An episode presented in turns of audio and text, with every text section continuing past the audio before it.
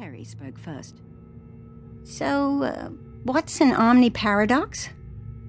An omni paradox is an extremely rare and potentially universe shattering space time event, explained the doctor, his face ashen. It's a monumental source of energy. Just as nuclear power is brought about by bashing atoms together, omniparadox power is brought about by the collision of time. One false move, and we could snap reality like a twig. Wow. Exactly, Peri, as you so succinctly put it. Wow. The coordinates to the omniparadox appeared, floating in midair like smoke as if scrawled by a ghostly graffiti artist. The doctor inputted the coordinates into the console, and the time rotor rose and fell. Well, that settles it, he said. Anyone who can contact the TARDIS across the depths of space and time using just the power of their mind, well, it could only be another doctor, another you. Exactly. Peri struck a determined pose. Okay, well, if it is really you, and the other you wants this Omni Paradox, let's go get it. The doctor rolled his eyes. Fine, Peri. If you insist, we'll go get the Omni Paradox. He tutted to himself. Americans, they can put a man on the moon, but not a conjunction in a sentence. I have no idea where we're going to end up, he grumbled. I really hate going on badly researched expeditions.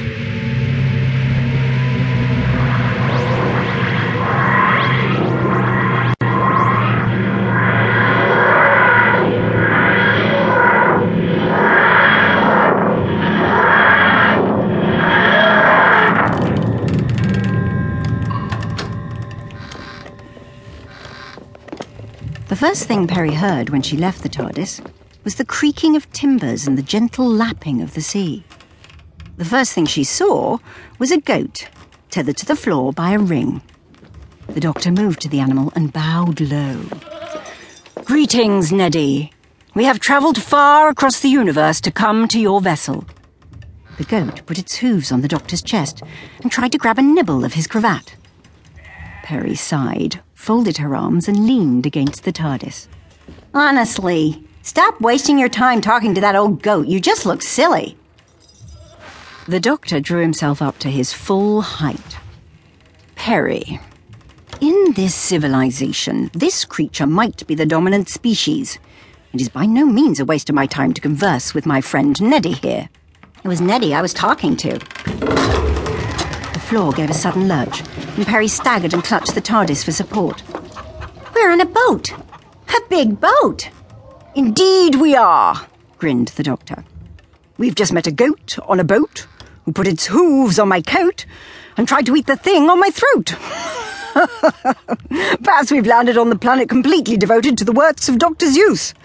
I've been tempted to go there a couple of times. I'm quite keen to try the green eggs and ham. Quit clowning around, Doctor. Where exactly are we? The doctor wandered around the room.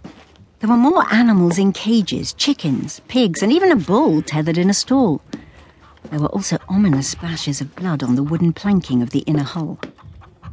The doctor looked around him, pointing his finger in all directions to focus his thoughts. Well, let me see. From the topography of the hull, I'm guessing there's three, probably four masts above us. They're keeping livestock for the journey, my guess is we're on a European sailing ship on a very long voyage, sometime in the 15th or 16th century. He brought out a small device from his pocket, about the size and shape of a stapler. It made a high pitched twittering noise which was almost like music. This machine gives off a false omniparadox signal, explained the doctor. It bounces off against the true omniparadox signal and resonates against it like two tuning forks. He waved the device in the air. It should react and give us the exact location of the. His voice trailed off. Something was glowing above the TARDIS, flickering with a silver light. The doctor switched off his device, stepped forward, and almost looked as if he was going to touch it. I've never seen one. A perfect omniparadox. How beautiful it is. You said it was one of the most dangerous things.